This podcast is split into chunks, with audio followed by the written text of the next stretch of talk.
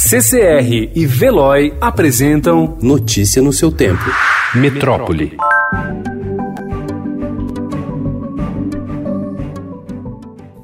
O número de registros de mortes por insuficiência respiratória e pneumonia no Brasil teve um salto em março, contrariando tendência de queda que vinha sendo observada nos meses de janeiro e fevereiro.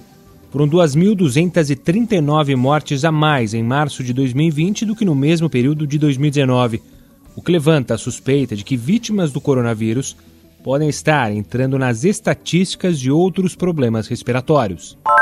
O Brasil registrou 99 novas mortes provocadas pela Covid-19 e mais 1.442 casos da doença nas últimas 24 horas, segundo informações do Ministério da Saúde. Com isso, em todo o país, o número de mortes de pessoas contaminadas pelo novo coronavírus chegou a 1.223, com um total de 22.169 registros. No dia anterior, eram 20.727 casos confirmados.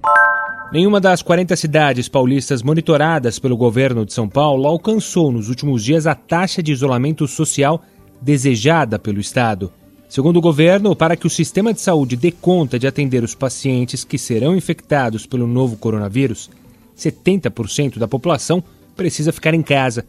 O governador João Dória disse que poderá adotar medidas mais restritivas se as pessoas não se isolarem de maneira voluntária.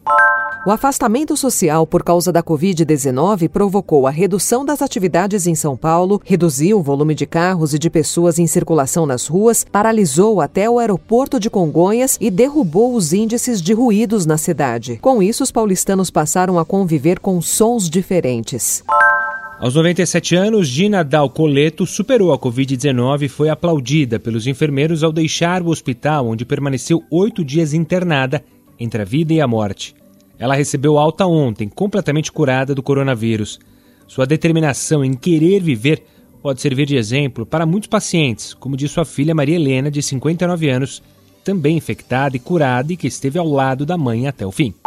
In considerazione delle circostanze, si allettino pure le sanzioni internazionali o Papa Francisco celebrou ontem a missa do domingo de Páscoa com a tradicional bênção Urbi et Orbi, sem a presença de fiéis na Basílica de São Pedro, em Roma. Francisco pediu solidariedade global no combate ao coronavírus e as consequências econômicas, instando ao relaxamento de sanções internacionais, alívio de dívidas para os países pobres e cessar fogo em todos os conflitos mundiais. Notícia no seu tempo. Oferecimento CCR e Veloy.